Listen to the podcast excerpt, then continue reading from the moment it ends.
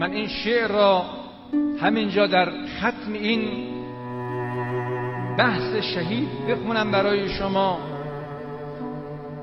دشمن هم به مفاهیم این توجه کند، خودمون هم توجه کنیم. تو مکن تهدیدم از کشتن، که من تشنه زارم به خون خیشتن.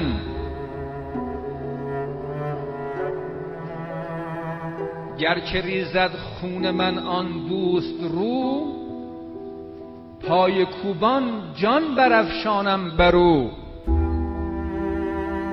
رقص جولان بر سر میدان کنند، رقص اندر خون خود مردان کنند.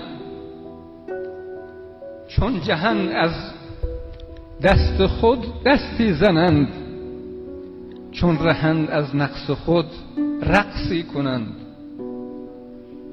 مطربانشون در درون دف میزنند، بهرها در شورشون کف میزنند. یکی از محورهای مهمی که اثرگذار شد بر این فضا و این خیلی مهم هست، من از همه خواهران و برادران خواهش میکنم به این نکات عنایت کنید و علاج جامعه ما هم در همینه.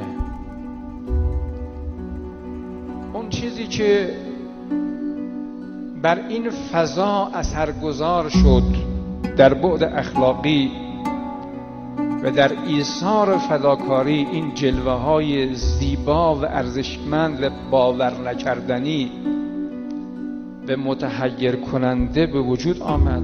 ساده نیست کوله پشتی RPG روی پشتت آتش بگیرد. این خرجهای انفجاری روی پشتت توی این کوله پشتی منفجر بشود. تو طلب کنی چپیت را و با چپیت دهنت را ببندی که داخل معبر فریاد نزنی. این در حرف و در بیان ساده، اما در عمل بسیار سخته.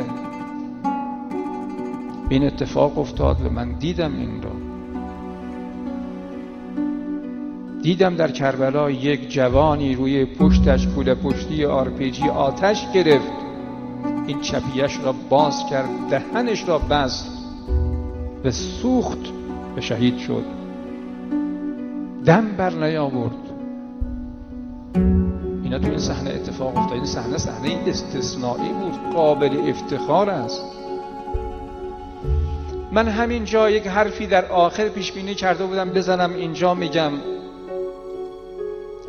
از عبارت دعای عرفه آقا امام حسین استفاده میکنم که میگه خدایا تو را سپاسگزارم، من را از صلبی به صلبی منتقل کردی و در چنین مقطعی من را متولد کردی. من میخوام بگم که هر مادری مادر شهید نمیتونه باشه.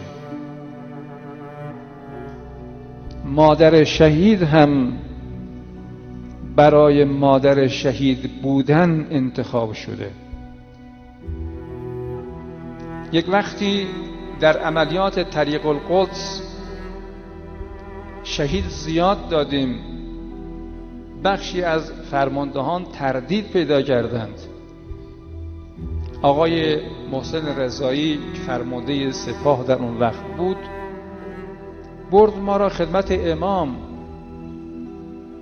امام فرمود مسئول این خونها منم، شما نگران نباشید، اما شما خدا را شکر کنید که نام شما در لوح محفوظ نگاشته شده برای چنین روزی.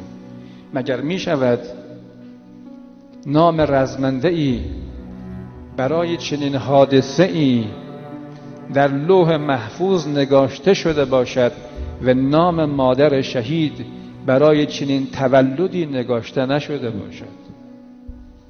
مادر شهید هم برگزیده است، پدر شهید هم برگزیده است. رادیو روایت، صدای خانه طلاب جوان.